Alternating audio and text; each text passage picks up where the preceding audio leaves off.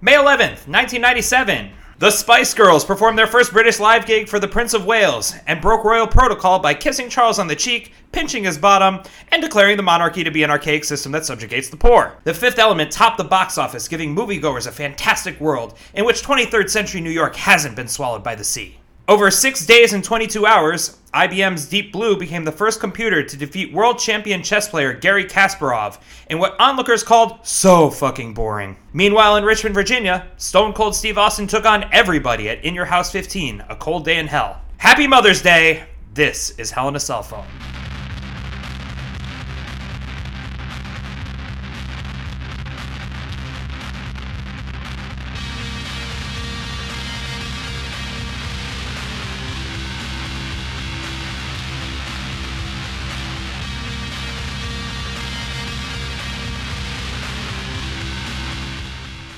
Aaron, I have a couple questions about that intro. Yeah, go ahead. Uh, d- the Spice Girls pinched his butt. Yeah, I, apparently. I had no idea. Yeah. This I- didn't make it to my local papers. Uh, I don't know how much the Spice Girls were on my radar back in 1997, other than just knowing that they existed. So you got to do a little bit of research for. Well, actually, intros. it's funny about that. So I had a friend who I think he had like um, he had come back. He was like maybe living in England, or, you know, studying in England. Remember at this time, ninety seven. yeah. Uh, 97, I was like 17 or 18. So I had a friend, I guess, who had maybe traveled over there. No, you know what? It was a little bit after it was college because he'd been over there and then he came back and he said, The Spice Girls are coming. And we're like, What are you talking about? When he came back, did he speak in a British accent, He- like an affect? He was like Madonna. Yeah, he had the continental accent. Uh, but no, he was like, he was like, they're gonna be here and they're gonna be like all over everywhere.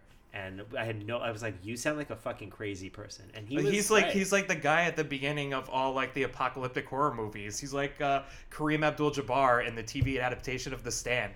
Ah, I was gonna say he's. li- It was like the the music from uh, "Don't Fear the Reaper" was gonna play as he's telling people. So also from the stand, you really should watch. all Is this the what they call locker room talk? Uh, the other question I had was about how, so uh, I didn't realize that chess matches could even go as long as six days. I thought like well, they were. It was a, a best of six.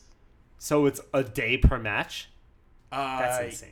And each I, I I looked up all the times of all the matches, and they added up to 22 hours. Jesus, I guess the the the computer had to take bathroom breaks and stuff like that. I know, but Kasparov was pissed, and he accused like IBM of tampering and having like a chess grandmaster there, like feeding it the moves. Did he did he uh, blame it on the Jews or is that Bobby Fischer? I think Bobby Fischer was anti anti Semitic. I'm not gonna. I mean, I'm not gonna. No, I, I I'm not gonna besmirch the name of Gary Kasparov. I with without.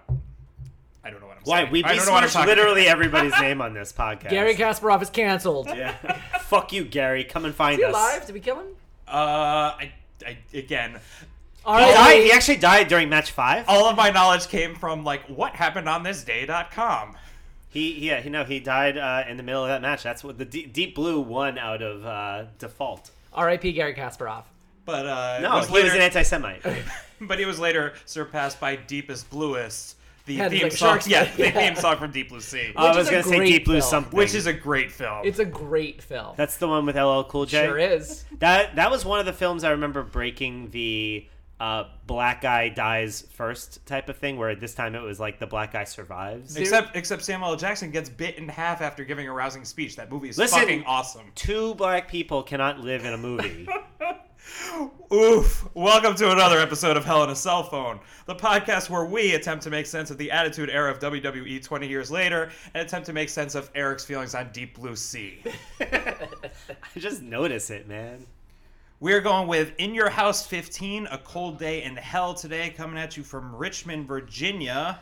Um, is every pay per view opening package going to have graveyard imagery as long as The Undertaker is the champion? I think this was. I actually have my notes. Like this was not my favorite intro package, and I feel like overall my feelings on this show are like it's almost too good to enjoy. Back up, what?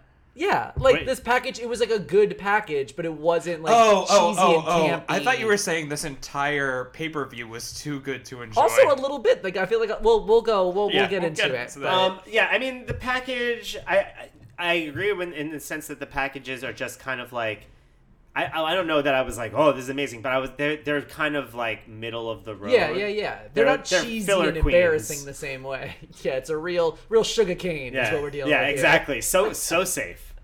Um, but yeah, I don't know. Like we always have the WWF like uh, tornado, the twister. Yes. Okay, whatever. The Um, World Wrestling Federation. Yeah. Um, I don't even remember what a lot of the the opening was.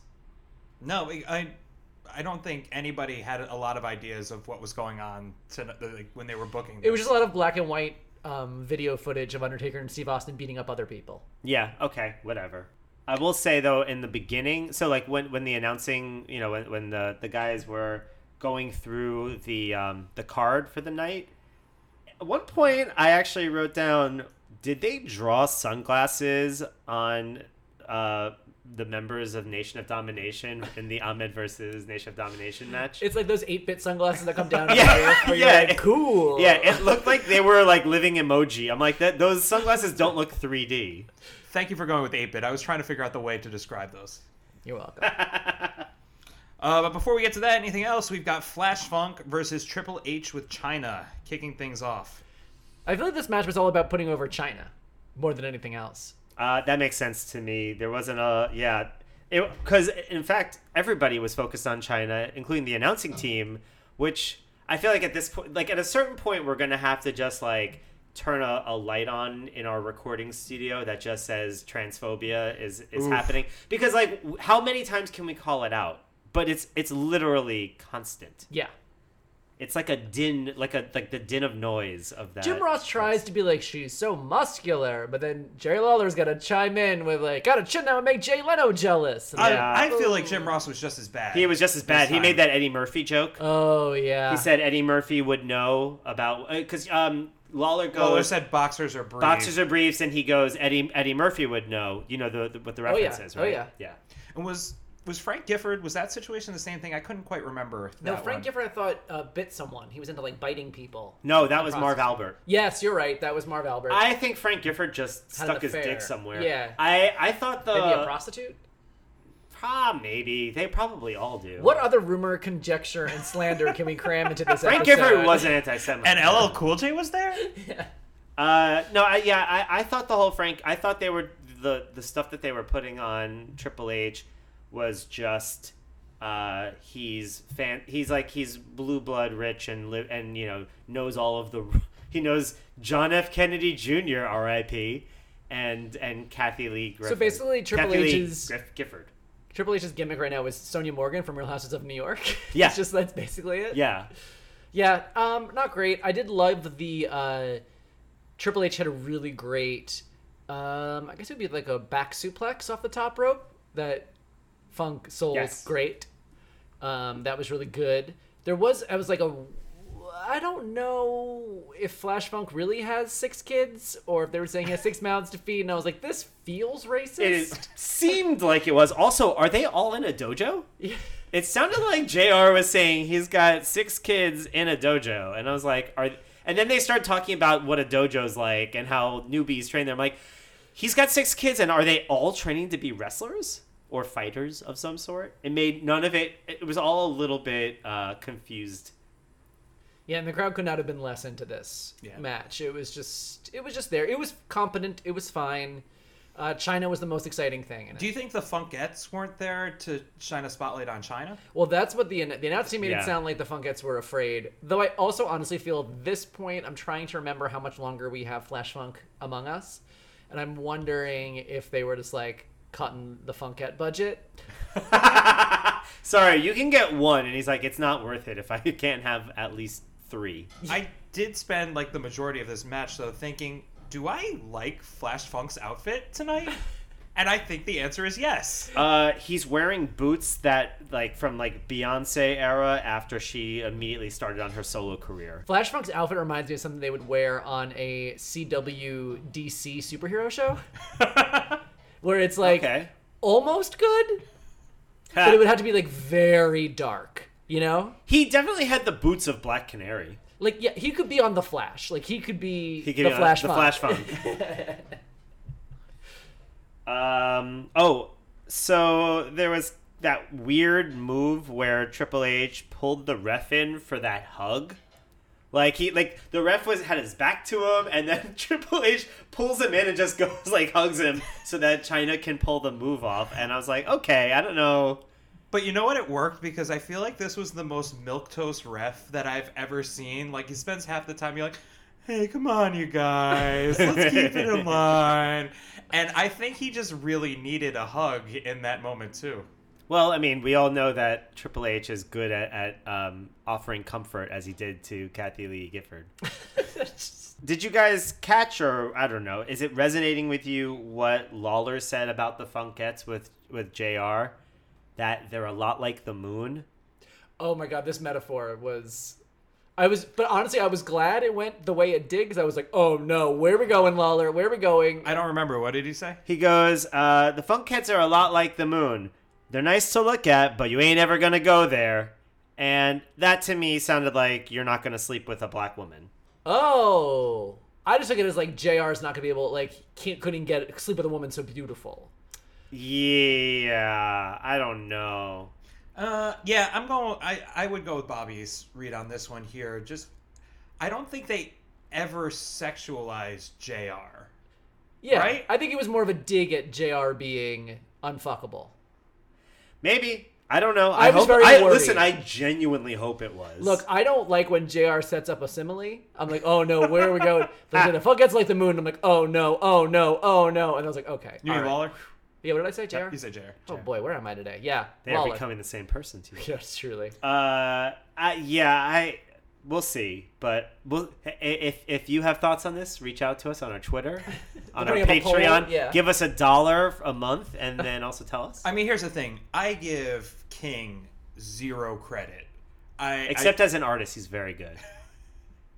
He could be like a a- Times as a- Square as a- as a- portraiture. as a- yeah. oh yeah, yeah, yeah, yeah, yeah. Yeah, That is true. I don't mean like as an as like a, ring artist. A performance artist. No, yeah, he's a very good illustrator. Oh wait, I was saying about. You give him credit, or you don't give him any credit. But this is one that I'm I'm gonna gonna say is the most benign version, like the least offensive of the offensive things he was gonna say. Hey man, if you want to assume the the best of him, that look, we all approach the the Lawler. We all know Aaron's a Lawler apologist. Right. So Hey, I'm just saying he makes good points. He's just asking questions. he tells it how it is. So yeah, so the match ends. Uh, Chyna gives Flash Funk a good old nut slam on the ropes, and we move on. Yeah. oh yeah, that was a they they showed off how she what was she getting him into almost like a suplex.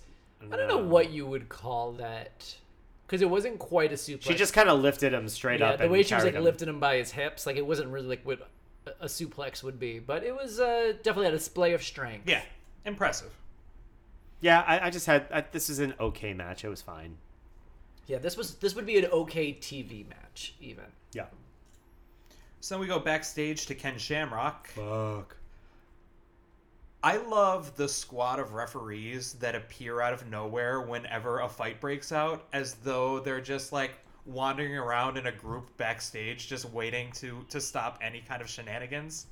The referees are a little bit like the cops in Grand Theft Auto, where like as soon as you like steal a car, all of a sudden like the the alert goes to like one, and then you know They've got more st- badges up at the top. yeah, people the are starting to the come around on. for you. Like you attack enough superstars, and there's like five refs in a helicopter coming around. um, I. I every time I see Ken Shamrock talk, I'm just like, this guy has no personality, and I'm sure he gets better. I I, I think he gets better. He just Uh. he just sounds he he just sounds like a fucking tool when he talks. He looks like an action figure, but he sounds really awful. I don't think he's uh, personally. I don't think he's that bad, but maybe I'm looking back at him with kind of rose-colored glasses, just because I really, really liked him Same. in during his stint there. I never thought of him as a magnetic personality, but he does cool things He's not a and he beats character. He- people up. he's kind of like um like a lesser Brock Lesnar. I mean, it's really what it is. He's just gonna be like a tough guy who beats the fuck out of people. Yeah, Yeah, He's never gonna give you more than that. He's never really gonna gonna do too like. yeah. I'll take that. Honestly, uh, Shamrock could use like a, a manager or like a valet. That would be great if if he was just the guy who just kind of stood in the back and just kind of flexed and like did what Lesnar does. Lesnar, I mean. I don't know if we're gonna if I'm gonna see Lesnar talk as we get into the the part where Lesnar shows up.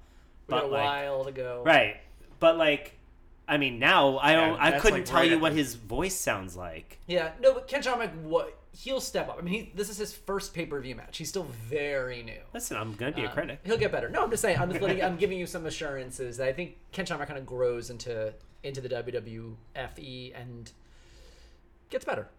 All right, and then we have the Rocky promo, right? Uh, did we? I don't know. There's just kind of like a black hole, like scene missing moment. Still this nothing. Match, oh, this match is so bad. It's very, very bad. I mean, it's as good as a, a ma- like it's a it's as good as as it's gonna get with mankind in it. Like mankind does a does all he can to try to make it make something happen, but I mean, I thought the ending was fine. It was Yeah. more interesting than the than everything else. I thought the rock bottom on the ramp was really nice. yeah, Um, this match is really about though, not even the two of them moving together as a story. It's about how both of their characters are developing now. So Rocky's hitting a losing slump. He's going to start to get a little edgier, a little darker, a little bit more desperate. Mankind are actually humanizing a bit. They were talking about how he always wanted to be a wrestler. He's to jump off of roofs. He's did all this stuff, and I'm like that's going to become very big for him. I think we're starting to see the seeds of a turn. For was both. was the scholarship to reform school a joke, or was that supposed to be part of the backstory? I believe that's a joke. I was gonna write it down. I was like, oh, you got a scholarship to reform school, interesting. But nope. I guess I'm not on the Lawler page today. Um, what what was mankind saying when he was on the ground? Um, when Rocky had him kind of pinned, and he was like not squealing. He was saying like some like something that he kept repeating, but I'm not sure what it was. And it, it didn't have that otherworldly mankind quality, which made me want to actually find out what he was saying. Huh. I didn't remember that moment, but I couldn't also make out what he was saying. It's at 26 minutes if you want to take No, I. I remember the moment because I remember looking at it. It was a close up of his face, and I was marveling at Yeah. the little vents on his nose piece. Yeah. Yeah, So- and, that, and he said it again. He said it a couple times. I also I liked when he when he like had Rocky in the corner and was squealing into his face. I mean, that's what you want to happen Yeah. when you have somebody go against mankind. Th- Yeah. Exactly. Yeah, this was a very paint by numbers kind of match. yeah. Uh, again, I thought it was fine. Yeah, I mean, I feel like the Owen Hart Rocky Maivia match where he loses the Intercontinental Championship might be a little bit better for a pay per view, but I know that they're setting up for the Hart Foundation stuff later on. Yeah. And so it wouldn't really make sense to have Owen in the ring before and then be sitting on the sidelines later, but we'll get to that whole thing later on. Did they have an angle going into this pay per view between like Rocky and Mankind, or was it just literally like, well, we we're, we want these two guys to you know make their respective turns? I actually don't remember a significant angle between the two of them, but this is the first time they're meeting on a pay per view, and they will be going to put on some fucking barn burners. And that, yeah, and that is worth noting right now because talk about Undertaker and Mankind. Mankind and The Rock's programs that are going to come in the future are some of my absolute favorite. Really, I didn't even know that was the thing. Yeah. Yeah. I mean, I see, and I was like, it's funny because when I watch something like this, I you know, every time I see you know the like the Rock or or like Triple H, I always have in the back of my mind, oh, I'm watching these two like Hall of Famers, like they're they're you know locks for being the best, like some of the best of all time. Um, but for some reason, when I see like uh, the Rock and Mankind going, I I always think of them like in my mind. I just think of them as separate entities. Like they were just traversing the Oh, world. yeah. And but no, no, but no. I think er, Eric's like like right on, and I think that's part of where the magic is going to come from later on. Is that they're from such different like worlds as far as wrestling goes, and that they're Yeah. able to bring such different things to the table. And I love them both for such separate reasons. So when they're in there at the same time, it's a lot of fun. Right, like Mankind's a crafted character, and Rocky is like a, just a person. He's just a legacy. Yeah. There's no, there's no like you're not you're not watching him going. Well, what is what's like, what's it what's in his. But there's psyche?" going to be so much more to both of them that it's like, I mean, truly classics. I don't Classics think Rocky classics. Maivia is gonna go anywhere. uh, Rocky Maivia might not be.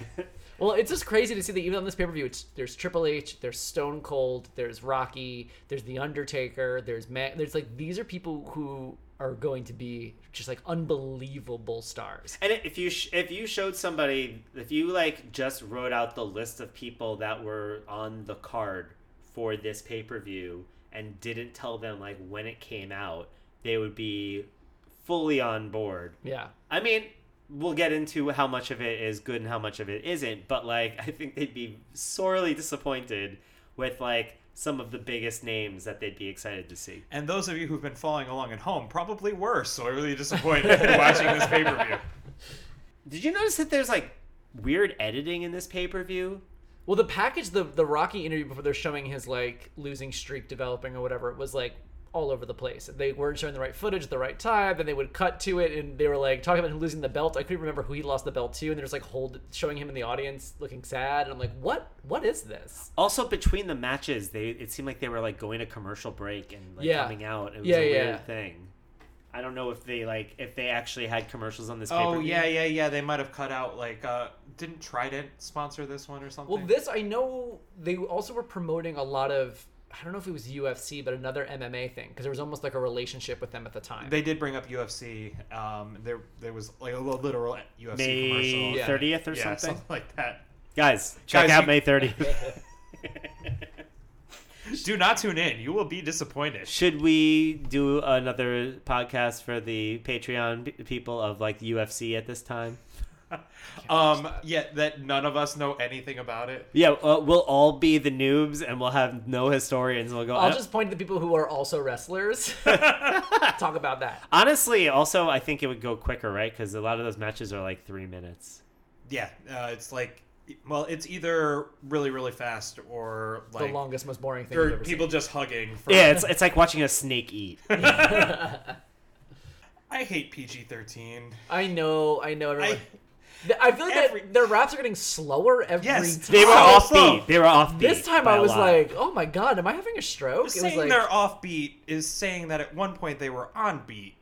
yeah, but like this was like it felt like two beats went at like at between each like bar that they had. Like it was very bad. this was the worst. Something about your mother, bu bu bu bu bu brother. I don't know. No, that was on beat, Eric. You just I, I can't not be on beat. also, hard Eric has perfect pitch. yeah, I don't know per- perfect pitch, perfect beat, perfect rhymes. I also they call me one take silver. His mixtape's dropping this weekend. Uh, Ahmed is so wet backstage. So wet, Soaking fucking wet. and I just wrote and I wrote once he once he once he makes his appearance, I go he got wetter. and also apparently suffering from snoring. Oh my god, he's He's he, got the breathe right the strap. breathe right. He wrestles with a lot. I, He I- had I that just on the in with the that. last one or the one before. Um, no, I, I wanna I'm gonna put the promo that he cuts into the podcast. None of it made sense to me. Ahmed Johnson, when you agreed to this evening, many people thought obviously it was a no-win situation for you. Then in the WWF free-for-all, you agreed to face all three members of the Nation of Domination in succession, in order. Ahmed, the odds, no doubt, stacked against you. You know what? The odds always stacked against me. But Faarooq, if you're any kind of man, you step in the ring first. See, this is all about this is about me and you. This ain't about the other two goons you brung. But I tell you what, since you bring them to the party, they might as well dance. Cause I tell you what, after tonight, me or you all, somebody's going to the end. All right, I have no idea, right? Literally, okay. So the, the main takeaways there are: you bring them to a party, they may as well dance. Right. Sure. right. But one way or another, Let's go for fucking. Me or you all? Me or you all are going to the end.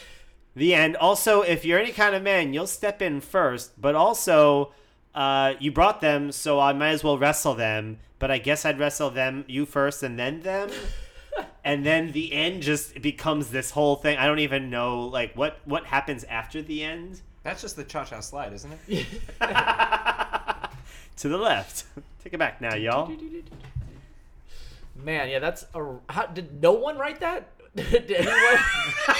like, were they like, I don't know. Let's just put Ahmed on camera. Go. Like what? Like everyone, everyone has to know that's a bad idea. You know, you know how um uh Will Ferrell and uh or you know how like like um Fred Armisen and Kristen and Wiig. Kristen Kristen Wiig Garden would do Cat. that thing where they would be like, "Oh, we wrote this song about it." He's doing that, except he doesn't have a partner He's who doesn't doing it with understand either. himself. Yeah, he's they're both like he and himself are trying to figure out what they're trying to say.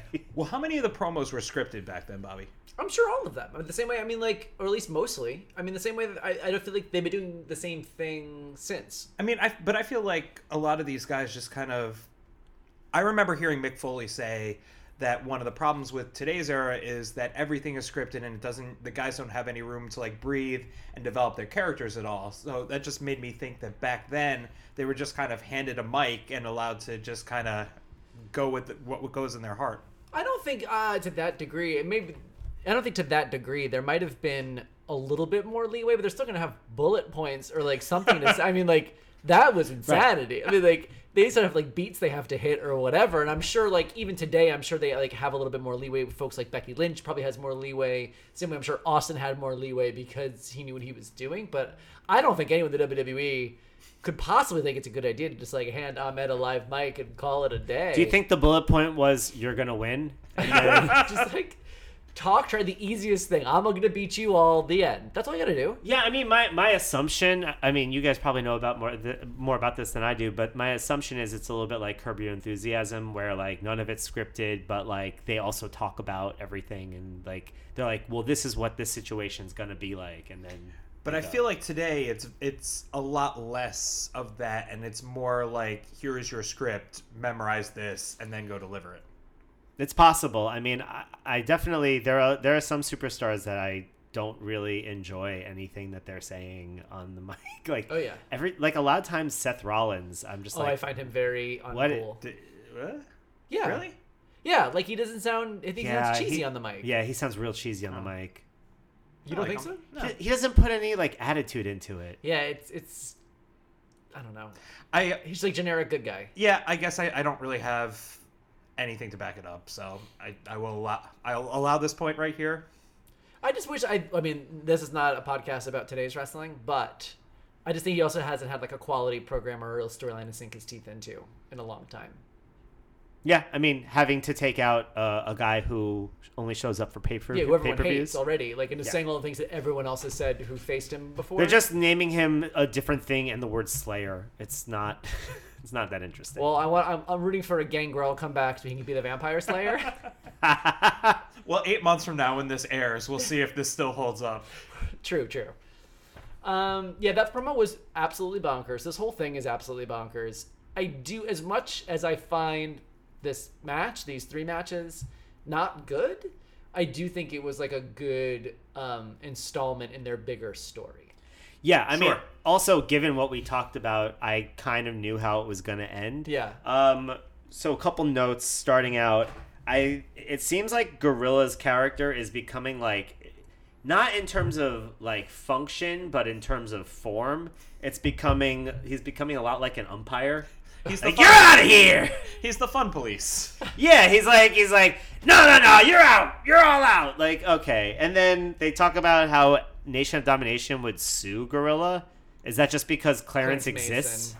I did like the line that um, Jerry Lawler used, which was "reasonable doubt for a reasonable fee." That's pretty good. That That's is pretty, pretty good. That's a pretty sick lawyer burn. Yeah, that also seems like a good like Jay Z like like sequel to Reasonable Doubt after Reasonable Doubt two. Did he do Reasonable Doubt? He, Reasonable he Doubt? did not, but No? Eric talking about Jay Z just bums me out. Why?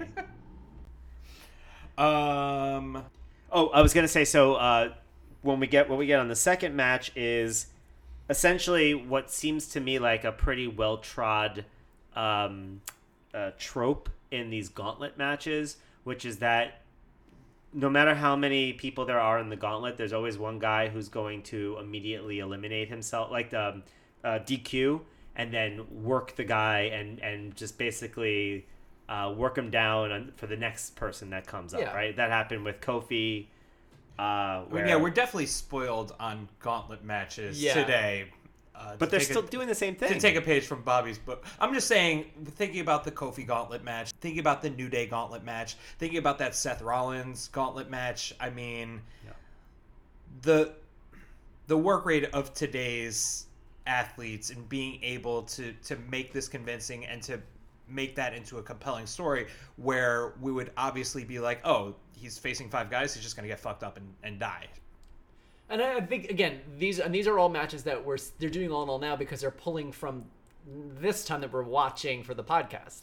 Like these are, I feel like were relatively uncommon then. Sure. Yeah. You know, they're just like inventing these things now, and we've seen them so many times. By the time, these are all very novel. Uh, there's definitely some guy backstage be like, uh, call it a gauntlet match. I don't even think they called it a gauntlet match, right? They do call this a They- gauntlet for this match. one? Yeah, yeah. Oh, um, I'd like to premiere. By the way, um, I was inspired by uh, the end of the first match and Ahmed Johnson's ring gear. Uh, I I wrote a little bit of a song. Okay. Amazing. And here's here's how it Subscribe to goes. our Patreon. No, okay. Ahmed Johnson's got a hungry butt. Ahmed Johnson's got a hungry butt. I also wrote more lyrics. Um, Lost my kidney in the hospital, Jack. My girlfriend went to the store and she never came back. It's a hit. All it requires is for the mainstream audience to know who Ahmed Johnson is and know the specific beats. I'm looking forward to the remix featuring PG-13 rapping for like the breakdown. Huh, huh, hungry butt. Yo, man, he got a hung butt. Like just totally nah. He's got a hungry butt. They get they go faster. Nathan was watching this because he's been home for spring break, so he's been watching me watch this, and he was like, "That guy's butt is everywhere," and I was like, "It is, Nathan. It is." I told Natalie your line about a hungry buck too. She she thought it was funny. You got a hungry butt. Uh, but yeah, I also thought he the first match with Crush. I thought that it looked like garbage. I just thought that he won with that spinning heel could look absolute trash. Yeah. It just like, what are you? What are we doing here? No, yeah, there was a terrible clothesline from Crush.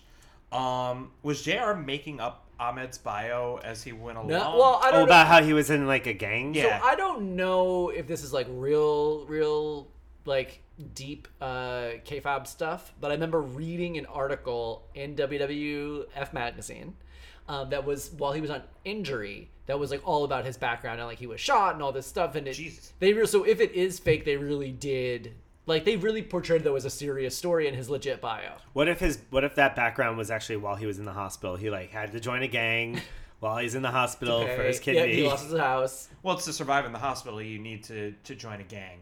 That I've heard. right. that. They they actually they beat you up to like to bring you to initiate you, and then they put you back in the the emergency ward. Your first day in the hospital, you gotta take out a doctor, or at least an orderly. They just show his boss. go for the go for the biggest of doctors. But I remember, also remember this the first time I learned about what bed sores are because he was talking about it in bed sores, how he was like getting all these bed sores. and Everyone had to turn it. It was very graphic and it was very. I remember as a, I was you know reading this as an 11 year old and being like ah, but it was like a series. I remember I got I got I wish we could find. I'm just picturing 11 year old Bobby like constantly moving in bed that night to Yeah, make like, sure somebody that he turn doesn't me. I wish I could find a copy of it because I could see it so clearly in my head. Like the photo shoot was like him in like you know striped leggings. I'm, I could see it in my mind, a fanny pack, arms crossed against like a chain link fence. oh, I would love to read some old back issues I of wish WWF I saved magazine. them. They've got to be on the internet somewhere. I'll see what I can. Have to I'll see if be. I can dig up. They're probably you can get them probably in like a bulk thing, like For like the if you Patreon. like they've got this box that they've opened, and there's like a, you can see a couple things, and then the whole thing is just WWF magazine. They sell it by weight. Is this the first time we heard anything about his Pearl River background? Because I don't remember hearing. Well, his move, his finisher was always the Pearl River Plunge. I think we just we we've just seen him be nothing but injured for so long, and he is injury prone, and so he's often out on injury. And when we did see him wrestle, I feel like there was like the street fight and stuff where he wasn't hitting his finisher, but his finisher is always that double underhook power bomb, which he calls the Pearl River Plunge. Sure. What was with Crush calling the rest of the guys down and them not responding to it? Yeah, that was weird. Yeah, I don't. I guess it was just driving home that like, oh no, they're really in dire straits. They can't help each other. They usually do, kind of thing. Yeah, it, it, it you know what? It kind of reminded me again to go back to Star Trek. Uh, it reminded me of when um, uh, was it Worf gets like shunned by the rest of the Klingons. It would have been way cooler. In fact, I hope it's a thing that happens later on where like when they kick somebody out, they all turn their back on him, and like you know what I mean? Like it's like the guy's like calling for help, and they just turn around like "You- you're not getting any quarter here. Anyway, that's my prediction. Well, it's nation domination in space. They're all Klingon. That's actually how'd you know? That's what we do. Oh, that's yes. That's actually that was the metaphor that Gene Roddenberry went for, and, it- and the Klingons will represent the nation of domination. He was always future thinking. He knew that they were coming. First of all, I take offense at the in space part. When you're living on a planet, you don't think we're in space. You're just on another planet. This is this is Earth Sorry, to this you. is Earth centric. Earth centric. And why Actually, are we? no, wait. It would make a lot of sense if Ahmed Johnson was speaking Klingon this whole time. to the King Kong. And that's how bad this gauntlet match is that we have to pad it with Star Trek talk in the middle. So then uh, the part with Crush ends, and then we've got Ahmed and Savio Vega. Uh, when did the turnbuckle get exposed? I missed that. I missed that too. and I Me didn't too. care. I think I happened off still missed camera. it. I didn't care to go back and find it either. no, th- I wanted to be done with this match as quickly as possible. But God bless this audience for being into it. I mean, it's Yeah. this this rivalry they've been invested in for a long time, and this is like hitting an, an like the they're doing a good job of ratcheting up the intensity on this, even though they've been these same two guys have been fighting for months now. Well, this is this is kind this storyline. This like the the archetype of this storyline is kind of like Luke Cage, right? Like it's like proto Luke Cage. It's like uh, the the guy who's gonna clean up the neighborhood and the the the group the gang that runs things and like you know he's this is his chance to take them all out like if he can just get through all three of them we don't we don't have these guys anymore and then we can like you know he'll be taking out a bit a major evil And you just articulated that in a way that Ahmed Johnson would never be able to. to the end. Uh, Faarooq comes in and cleans house, does the Dominator, fake the arm injury. The end. I mean, I thought it was a good spot that he hit the Pearl River plunge and Faarooq still got the kick out because he was so worked over he couldn't get the cover. Right. I thought that was a nice. That was a nice. It was a good ending. I mean, this was like it did have a pretty good ending. Again- it was pr- very predictable, but it was good. it was very this was a competently booked match um, with most people wrestling fine and Ahmed Johnson doing his best. Ahmed Johnson is doing his damn best. Uh, then we get a real gem. Vader. So fucking good. I loved this next match. Oh wait, I, I know want to talk talking about the promo. promo. Yeah. Oh, oh yeah. That promo's great. Yeah. Uh, they call out that he was in that he like attacked a Kuwait a Kuwaiti. Oh yeah. uh, they milked the shit out of that story. I also love the line where Vader goes, Ken Shamrock knows nothing about pain. I wanted him to follow that with like, has he ever seen a loved one wasting away, having to change their sheets and Flip him from getting bed sores. has his girlfriend ever left him? I don't know. Shamrock knows a thing or two about pain if he was watching that last match. Ooh. Uh, uh, yeah, playing with the boy, just playing with the boy. Um, and Vader's pain game, that is not a game that I want to play. no. Yeah. I think I expect there's a lot of knives in it. Vader's pain game sounds like something that would be like one of those like Dark Horse Star Wars like uh graphics. like you're now entering Vader's pain game. like it gets very like S and M. Yeah, no longer canon. I think they really missed an opportunity not putting Shamrocks all over Kevin Shamrock's everything. I'm glad they didn't go like the Hornswoggle route with his. I can see how there would be the uh, inclination, uh, but yeah, it this match ruled. It fucking ruled. It was good. I Champ- I watched this pay per view like three times, and I feel like every time I watched it, You watched this three times? yeah, but, maybe- but I, I still apparently missed so much stuff. I watched it like twice only because I was like, I don't think I'm remembering anything. But also- you guys rewatch these? Only could only literally only because sometimes I have a blank sheet and I'm like, no, Exactly. what's gonna what's gonna be Something spoken about? be funny I here. cannot talk about Star Trek all the time. I But can. this match I enjoyed watching, like going back and watching again and again. This is a stiff fucking match. well, they called it stiff, and the the announcers called. Well, they it. are beating the shit out of each other. Yeah. So was it really? I mean, like what? Because like does Shamrock really know? Because I was getting, I was saying it, it was a good match given Shamrock's skill level, which seemed Well, they're doing no Low. holds barred, so they're doing knockouts and submissions only. So that was like what they were trying to do. And Ken Shamrock is a fighter. And Like, again, yeah, Ken Shamrock's his skill set is like he knows how to fight. He knows how, his way around an octagon, which I mean definitely played into his the way you do it is you find the first edge and then you just walk along all seven other edges. But he, Ken Shamrock is at, at least at this point in career, he's not like executing beautiful like butterfly suplexes or like a shooting star press. But he can beat the shit out of somebody if they ask him to. And Vader is known for being a stiff worker and throwing real punches and stuff like that. So the two of them together, this was fucking fun to watch. So, so it, a lot of that was like actual contact in Yeah. the sense that it was, you know, like they, you know, he maybe he wasn't going as hard as he could go, but he was going hard. I'm sure he wasn't hitting with his full strength, but he was fucking hitting them. I mean, this is the idea of pulling your punches. Like they, Vader doesn't, or d- doesn't pull them as much as other wrestlers do. I mean, I think especially today, I notice it a lot with the female wrestlers, and I hate to admit that, but I do find that there's the most air between their shots a lot of times. But that's what Vader tries to compensate for by like actually making full contact, and it's looks dope. It looks dope. Yeah, Yeah, no, I, I, I'm sure I it, it's not a lot of fun to work with, but it looks great. The same way when Nia Jax clocked Becky Lynch, it looked fucking awesome. Yeah. because she hit her. I mean, like, that's the thing. Like, it, it- you could tell the difference. And yeah, Vader. It- it's not the too. same as when, um, uh, was it maybe Charlotte or Lacey Evans, where they they go for the chin hit, Mm. but you can tell it's like they're just going for like between the, the chin and the shoulder blade, kind of like neckish. And, Yeah. Um, did you guys notice there was that woman walking back a lot uh, during their match? Like she she walks across and she's kind of like waving her arms like like like up like back and forth like one of those um, used car lot.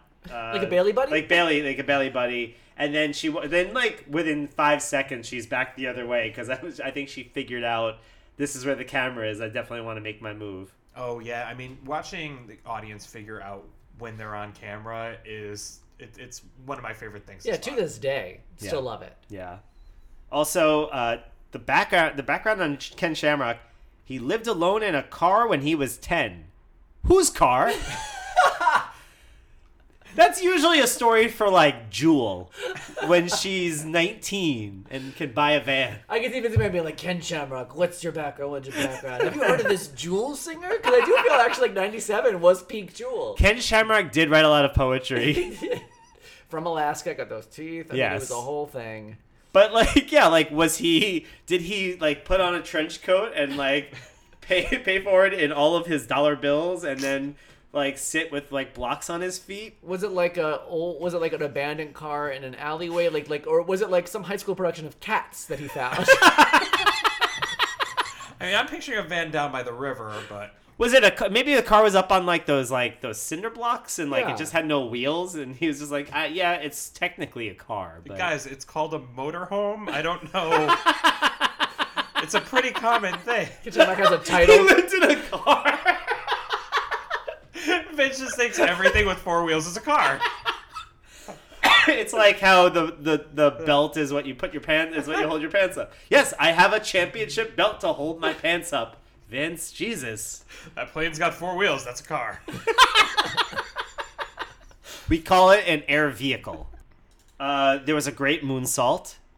Vader Didn't being- hit, but but like I don't need any of Vader's moonsaults to actually hit. Just seeing him do it is big great. guys do moonsaults is so fucking cool. It's never not cool to see Vader do it, to see Bam Bam Bigelow do it. It's just always fun to see. Uh, it's only not cool if they're saying something racist as they're doing it, Yeah, and then I'm like, not cool, man.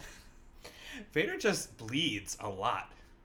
He's a bloody pig. guy. Well, he broke his nose, I think, in this match. Oh, did he actually break his nose? Yeah. They said something about that, but I, you know, I, I was like, it could also be he picked it too much. No, I do think he actually broke it, though. I do think like Vader's face, you couldn't tell the difference if it like everything was broken and shuffled around because it's a the mask and also his face. Right. I feel like with Vader's patty. face, when you break your when he breaks his nose, he just has to like shake it up a little, and it comes into a different configuration. It's like uh, I'm trying to think of like the toy that would that would be like that, where like you don't actually have to worry about putting it back in its spot. Eh, I don't have anything. Okay, great. It's like the moon. I'm confused about the rope break. in a no holds barred match. Yeah, I think they were just really pushing What for. was the rope break? Uh, I feel like usually in a no hol- holds barred match, even if they get to the rope, then the they're not they don't break. Oh, you mean breaking the submission. hold? Yeah, yeah, yeah. I think they were using no holds barred differently because it's essentially trying to put this more MMA rules Yeah. a little bit, but not uh, chair shots and like tables as we think of no holds barred now. Like, I Uh, think DQs were still in play. I think it was just no pinfalls really. Okay. they got blizzards afterwards. Um, I thought the ending was a little rushed, and that would be my only complaint about this. That it just kind of, it didn't, it didn't build to the biggest crescendo that it could have. Um, part of that I would might attribute to. So again, another move we're spoiled by now, but was like unheard of at that time was the ankle lock. People weren't doing ankle locks back then, and like now I know that's like a thing, but it was Ken Shamrock who like brought in this ankle lock, and he like made it a whole thing. I think what they were trying to show was just like just how out of nowhere it could come. Um, and it's so deadly that like even Vader like out of nowhere can be forced to tap to this ankle hold. Well, they definitely had. Uh, they they told that story early on too, because there was a point where I think, like, I think Vader either had him in a hold, or, or they were like go, they were kind of locked up, and Shamrock did did something. I think maybe it was like a wrist lock, and Vader like sold it like it was the most painful fucking thing. Like it was just like this little thing being done to his hand, and he sold it. So it seemed like they were building towards like. Ken Shamrock knows how like can find the pressure points on you to immediately shut you down. Yeah, I mean, I can see like uh, almost like a very. These are like the a, a proto Pete Dunne. Pete Dunne is watching this, or Yeah. maybe he's not even alive at this point, actually. But Oh. You mean like right? You mean when this airs, he's, Yeah. he'll be dead. No. Eric, you take that back. Do No, Pete Dunn's Dunne's on great. I I like him. Yeah, Pete Dunne is like he, every everything is like, oh man, don't let him near your fingers. yeah, yeah, yeah. It's like very specific. Much like that episode of Star Trek where there was the alien All race right, that eats right, people's nerds. fingers. that was not. An, I'm not. I'm not through it. So maybe you're right. Maybe it was in First Contact. I don't know. But this was good. I loved it. Um, yeah, I liked it. I thought it was, you know, I, I, I, I'm, I think uh, for his first match, it would, and like I think V- Vader's a great person to pair him with because Yeah. Vader makes it look like it, like he he really just like puts everybody over in terms of just like making them look like they are doing an amazing job. And if Ken Sham, like I think I'm okay with it, you know, ending a little bit quickly if the next one is like a street brawl or if, or if eventually he's building towards a, a, a street fight type Well, of and I think Vader looks good in defeat here. I don't think he looks like he jobbed out. I think it No. looks like Yeah. it- you know he missed a few, he missed the wrong place, the wrong time, kind of thing. But I think he looked good in defeat, and this was great. I really enjoyed this match. Before we go to the main event of this show, we want to go back to Raw from April 21st. So, coming off of the last pay per view, Stone Cold Steve Austin has just beaten Bret Hitman Hart the night before. Uh, and on this episode, there is a street fight between the two of them. Yeah, I'd like to first of all say that this match in the Raw was way better than the pay per view match the night before. That's kind of going to be a common thing, and I feel like we're going to have to.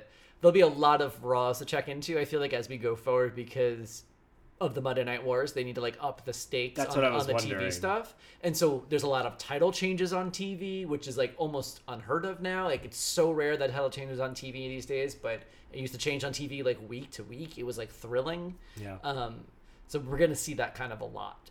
That actually the pay per views are not even the where the best stuff is. Yeah, I mean, I was I was literally watching it, going, man, I kind of feel like I should be watching Raws instead of like the paper because the pay per view was like as we covered, nah, and this Raw, like just the few parts I saw, I mean, uh, we're not there yet, but Mankind coming out With, with an acetylene a- sword. acetylene torch.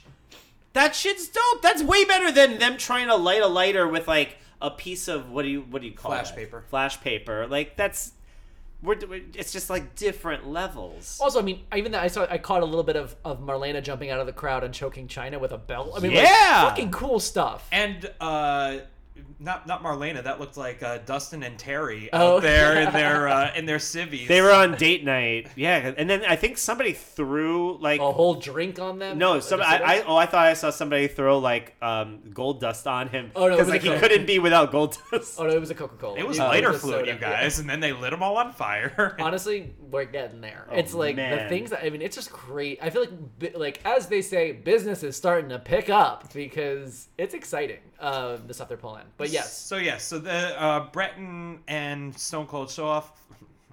Bret and Stone Cold showdown in a street fight that is happening in a ring. Uh, Yeah.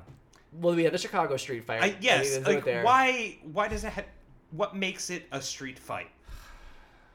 I think just because You it's- can go anywhere. You could use weapons. It could. There's no rules. It's a street fight. But there are rules because there's a referee.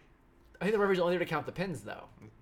Otherwise, there are tables, fire extinguishers, chairs, links Um, of chain.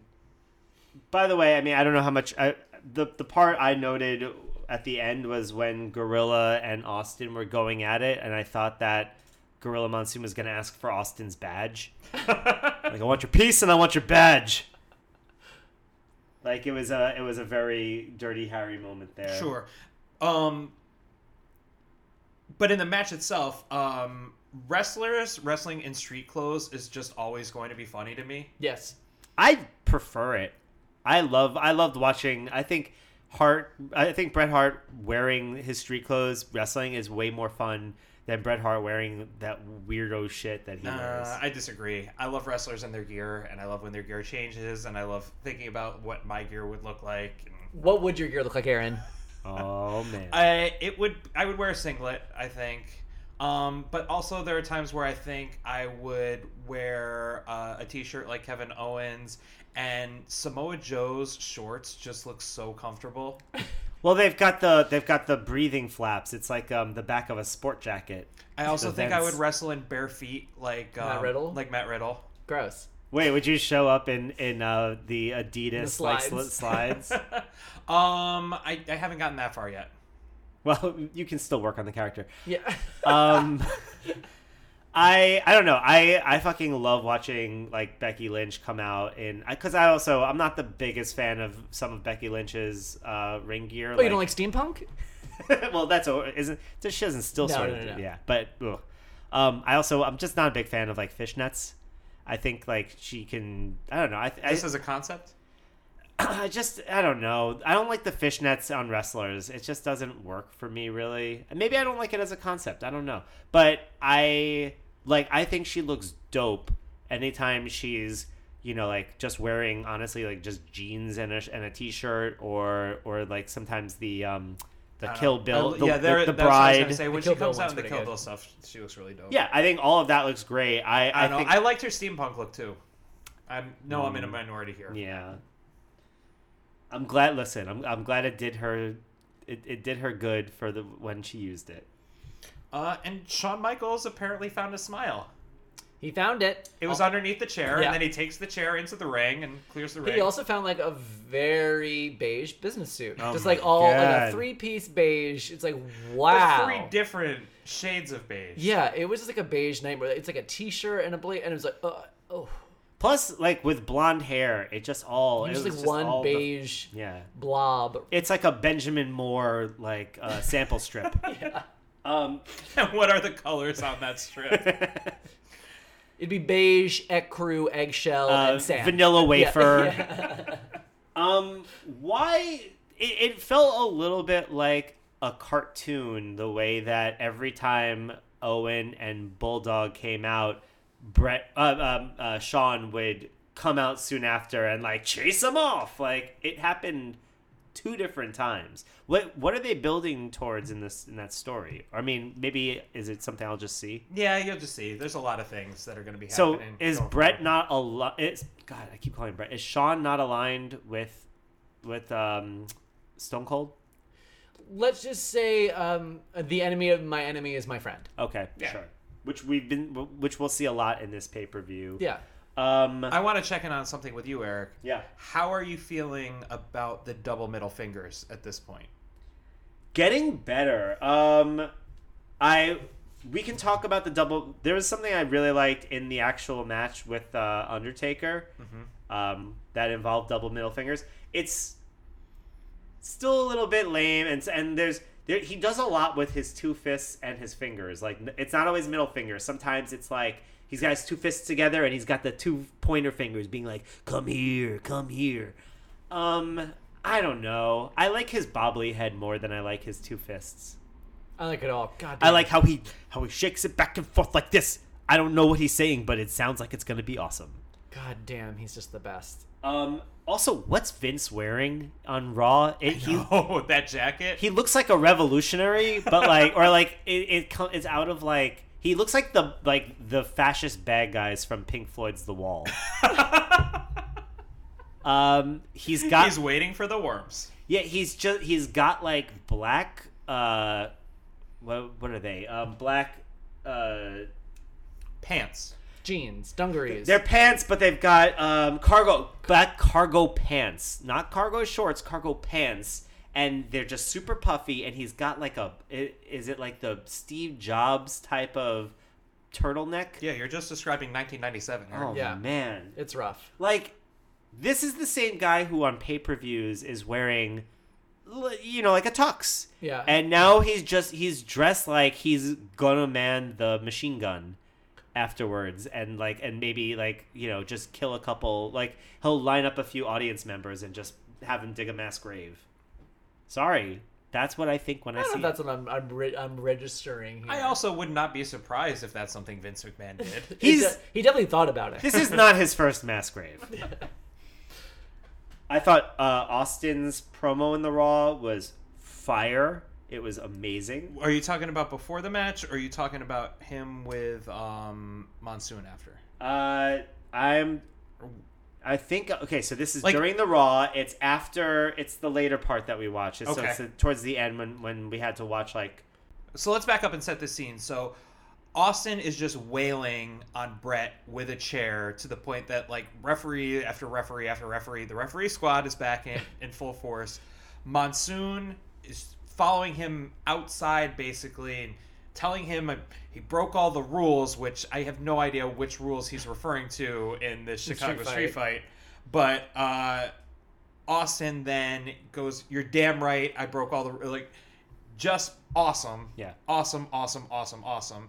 And then later on, uh, Vince McMahon is in the middle of the ring and calls out Austin, and Austin comes out, and the smile on Vince McMahon's face is just flashing dollar sign, dollar sign, dollar sign, looking at Steve Austin. And that's the promo I'm talking about when he's in the ring with uh, Vince McMahon. That is fire. Like he, when he's basically just like, and fuck all the audience. I did this. You didn't fucking do any of this. I'm like, do it. Like, burn me, daddy. And the audience is loving it, loving every second. Like you Anti-heroes. Yes. Um, Stone Cold could have rented a Broadway theater, put on a two-hour show of just him and a mic, and it would have been the most captivating thing I've ever seen. but it would have been. what Jonathan Van Ness does now from Queer Eye. Oh, I was gonna say it would have been about every Sunday he he went to a Yankees game with his father. I'll tell you, back in Texas, I had a lot of characters growing up. He's got a really questionable Hey. black character. Hey Stevie, what you doing today? Oh, I'll be right there, Dad. I'm going down to the wrestling ring.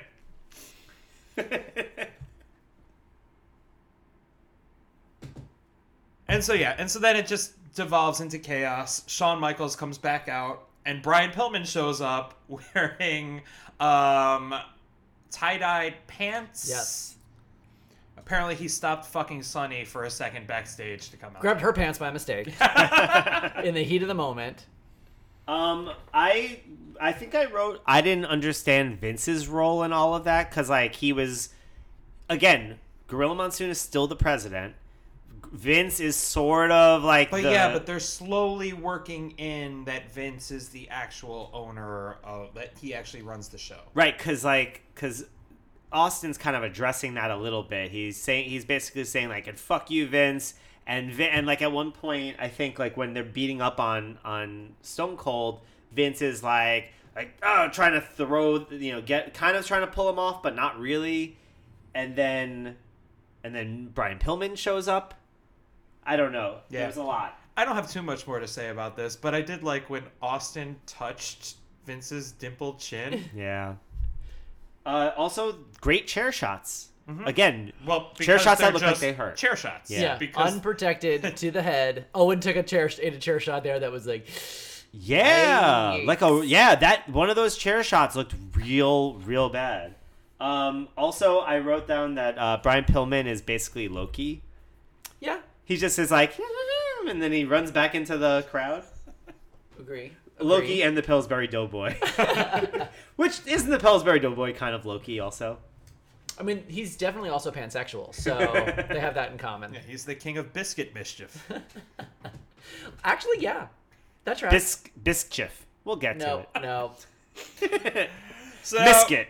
So now back to uh, in your house. We've got Stone Cold versus Undertaker, um, and the entire Heart Foundation. So we've got Bret in a wheelchair. We've got Owen.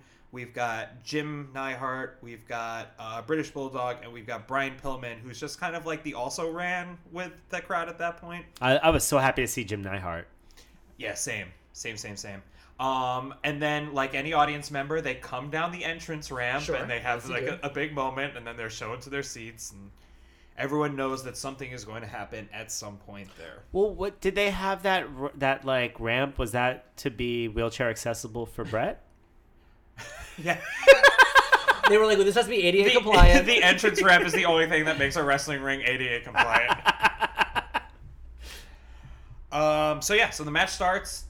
Stone Cold is taking it to Undertaker right off the bat, and then goes and just pulls out Owen Hart because everyone wants to beat up Owen. so fun.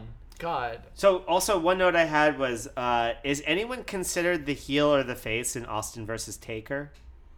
No, 'Cause- I- yeah, People like both of them. yeah. Undertaker is the face, and Austin is a tweener, and he's an anti-hero, and so he think it's sort of like, uh, God, would be a good equivalent, like Roman Reigns and anybody for a while, you know, like Roman Reigns, Braun Strowman, when Braun Strowman was still a heel and literally committing vehicular homicide, Yeah. and crowds were cheering for Strowman over. Right. It's kind of like that. Yeah. Um, Undertaker's not despised like Reigns was, but No, I mean people still love Undertaker Yeah. and love it in this moment. It's just he's getting caught up in the Stone Cold Steve Austin wave, and it's just it's unstoppable. yeah. By the way, he's now from Death Valley. I- he's been from Death Valley, he's been from Parts Unknown. Right. It, maybe maybe people just didn't really know part uh, Death Valley. They're like, I don't know. It's uh, kind of unknown to us. It was a great match. This was a really fun match. I thought with a really, I, I loved the ending. I really was on the edge of my seat. I, was, I, I was did like, right. wait a minute. Yeah, literally everyone fighting everyone. Oh my god, the tombstone counters, so good. Yes. I really did for a second. I was like, wait, does Austin win the title here? I don't remember. Like, I, I- even having seen it and lived it, I still was like on the edge of my seat. Yeah, they formed like a Cirque du Soleil like human wheel. Yeah. It Yeah. was amazing. That was that. That really, uh, because like a lot of the the you know earlier on, I was confused by a lot of things. I didn't understand why the Undertaker was beating up the Heart Foundation. I didn't know why he cared. Everyone just hates the Heart Foundation. I was surprised they didn't cut to the Heart Foundation more in like the the in between moments of the match and just like show them pondering Like or like scheming or something like that. It was only when the wrestlers were interacting with them, so I thought I'm that was okay a with weird. that. Yeah, mm, I thought it was a weird storytelling thing. like, why would they have seats up front? Well, that's weird. Yeah. What's weird is why do they No, have he bought them from a scalper. You didn't hear that eight hundred like, times. what Let me tell you, first of all, we tried buying from a scalper. It's not always as easy as just buying five tickets. I think Maybe we're- they were handing out postcards for their podcast outside, and someone just gave them the seats. Um, also, I, I I wanted to note. I feel like they've been using the knee thing a lot in the last couple pay per views. It's been like, not to, I mean, no pun intended, but kind of a crutch in their storytelling. Oh. Like it's just like I I think I like it, but I think it was getting a little too much because it was like, okay, everybody's gonna hit everybody's knee, and like I don't know, just. I, I enjoy a little bit more variety than what they were doing, but I but obviously I got it later. I really like the exploiting weakness kind of thing, though. Um, Do it with an arm, elbow. Well, the thing is with with um, Bret Hart specifically being in it because Bret Hart's the sharpshooter, and like that's Right. So the knee is very important to all that, and Austin also had a legit knee injury. Okay. Um, which is why he has the brace and all that stuff, which I think is also why they were playing with it. Why he went for Undertaker's knee, less necessary. right. It, that's that was kind of the thing. Like it was like, oh, he like when when you're a hammer, everything you see is a knee. Yeah. Um, the so now you go get back to your question about how do I feel about the double finger. The ref giving the double finger to Steve Austin was the height. It was mwah, amazing, amazing. I loved. Well, first I didn't like the first low blow, but then when there was a low blow, blow retaliation, I was like, "Oh yeah, this is good. This is good. These guys are going to do whatever it takes to either win that title, title or hold on to that title." And, And- the announcers did a good job bringing that into it and telling that story. Totally. And they're both good. Well, I guess they're not really awesome, but like that's the thing. It's like even Undertaker, who's a face and who's a hero, is gonna cheat, and like they're just gonna like go like by any means necessary. If you Well, will. yeah, because like uh, it's. I mean, Taker is a hero, is a face, but like he's not. He's never like our mortal, you know, concerns don't register with him. He'll just take anybody out. Just to talk about this pay per view, though, like it was. I mean, it was definitely better than last month's, right? Yeah. Agreed. Well, by, but a, by a long shot, I think. I mean, that's because the highs are so high here. Those last two matches are fucking dope, and everything before it could. yes. I think before it was fine. Was it? in this? Yeah, I think Okay. everything before it, I would give, I would give probably C's and C minuses across the board to the stuff that came before. Uh, yeah, Flash Funk versus Triple H, meh. It was fine. fine. It I mean, great. look, it was better than whatever garbage they were doing. Literally, the first three matches of, of last of last month's pay per view were absolute dog shit. There were no tag team matches on this, but the fucking see the Godwins. So I mean, That's like true. Flash Funk Hunter Helmsley, fine. It wasn't great. Put Chyna over. That's all I really cared about. That was takeaway. Didn't overstay its welcome. The Nation of Domination versus Ahmed, which is not, I think, like wasn't that interesting as a like the matches themselves weren't that great, but like the story was exactly. good. so- it was too long for sure. Mm-hmm. And it felt like if I watched this match in a vacuum, like someone who ever watched wrestling all stuff and I made them watch that match, it's terrible. yeah. But as a escalation of their rivalry, did its job. I'm not mad about it. Right person won. The spots were all there. It made sense. Um, Yeah. Mankind and Rocky, fine.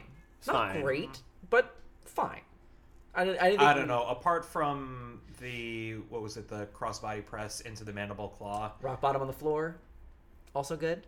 Yeah, that, that's a moment. I'm, I'm look, I'm not saying it's good. I would give that one fine minus, but it wasn't. it wasn't dog shit though. You know, I thought it was fine. It was watchable. Yeah, I mean, was that's what I was kind of saying before, right? short. Like mankind makes everything exactly. bare minimum watchable. Total. I and I, I agree. And I thought Shamrock and Vader were fucking dope. Yeah. And I That thought was Stone good. Cold and Undertaker and with all the hard stuff was great. I think I think and the funny thing about the Stone Cold and Undertaker thing was I wasn't sure how much I was into the match for a little while, but I think by the end I was fully sold. I don't I, I mean, and that I think that's most wrestling matches too, because the, The kick into high gear. except for the uh, the Nation of Domination versus Legion of Doom and Ahmed Johnson last month, which was just like or, or two months ago, which was just like batshit insane all over the From the place. jump, yeah. A wrestling match needs to ebb and flow in order to really tell a story. And so there's definitely going to be every single match the moments where you're a little bit checked out and then it's like, "Oh no, these people Rest telling this great story is going to get you involved and going to get you emotional about it by the end." right, you you watch it for the places it will take you. It's kind of like uh, like a fish show.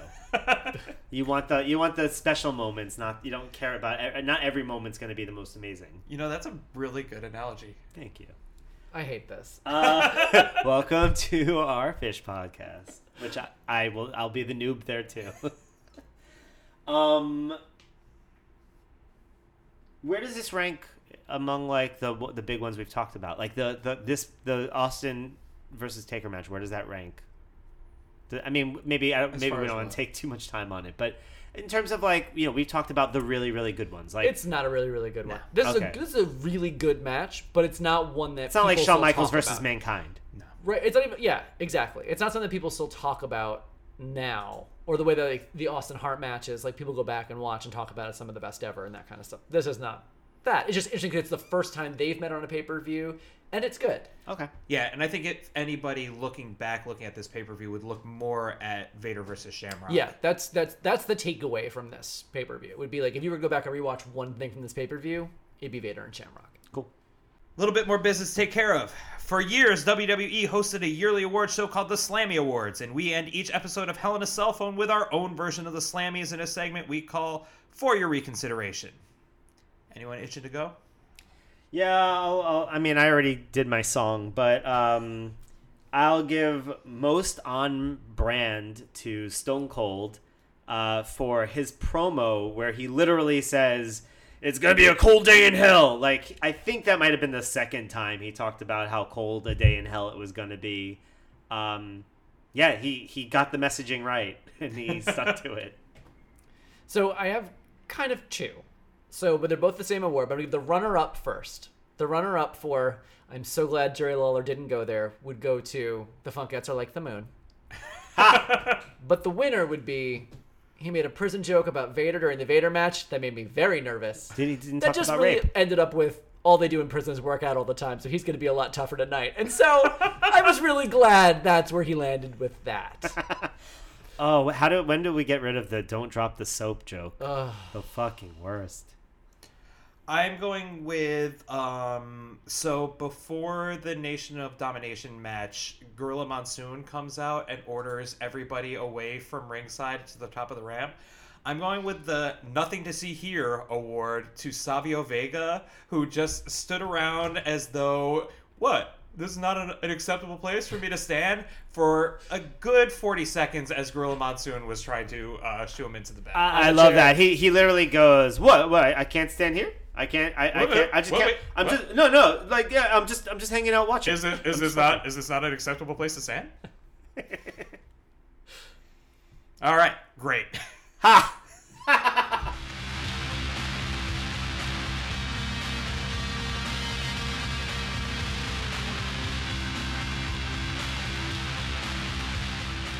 Love us, disagree, want to make us run the gauntlet? Let us know. Email us at hellinacellphone at gmail.com. You can find us on Twitter at hellinacellpod or each of us individually. Eric at Prime Silver, Bobby at Bobby Hank, and Aaron at Slow Pass. Please rate and review us on iTunes or wherever you get your podcasts, and we'll see you again for King of the Ring 1997. Eric, you want to sing your song to get us Oh. out of here? Uh, lost my kidney in the hospital, Jack. My girlfriend went to the store and she didn't come back. I don't have one about the river and doesn't know where it's going, but we can work on it. Well, then you could have uh, Ken, Ken Shamrock living in the van down by the river. Ahmed Johnson's got a hungry butt. Ahmed Johnson's got a huh, huh, hungry butt. Play, Clarence.